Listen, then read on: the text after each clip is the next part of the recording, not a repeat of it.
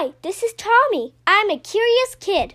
I love to learn and always work hard in school, but I really love exploring difficult and complex subjects like economics, astrophysics, and psychology.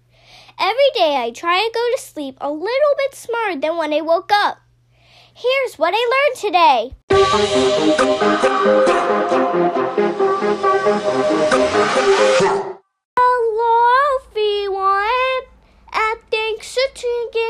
Episode 259 of the What I Learned Today podcast. It's Favorite Quote Friday. Today's quote is from Alan Turing.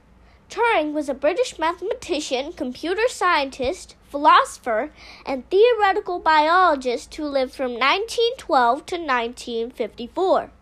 Turing is best known for his contributions to the development of theoretical computer science through his Turing machine. He also played an important role working as a codebreaker, helping the Allies intercept and decode enemy messages during the Second World War.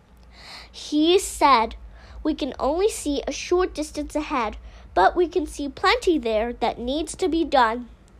I really like this quote because it reminds us that even though we cannot always see the end result of any goal or mission, we can see the steps that need to be taken to get there.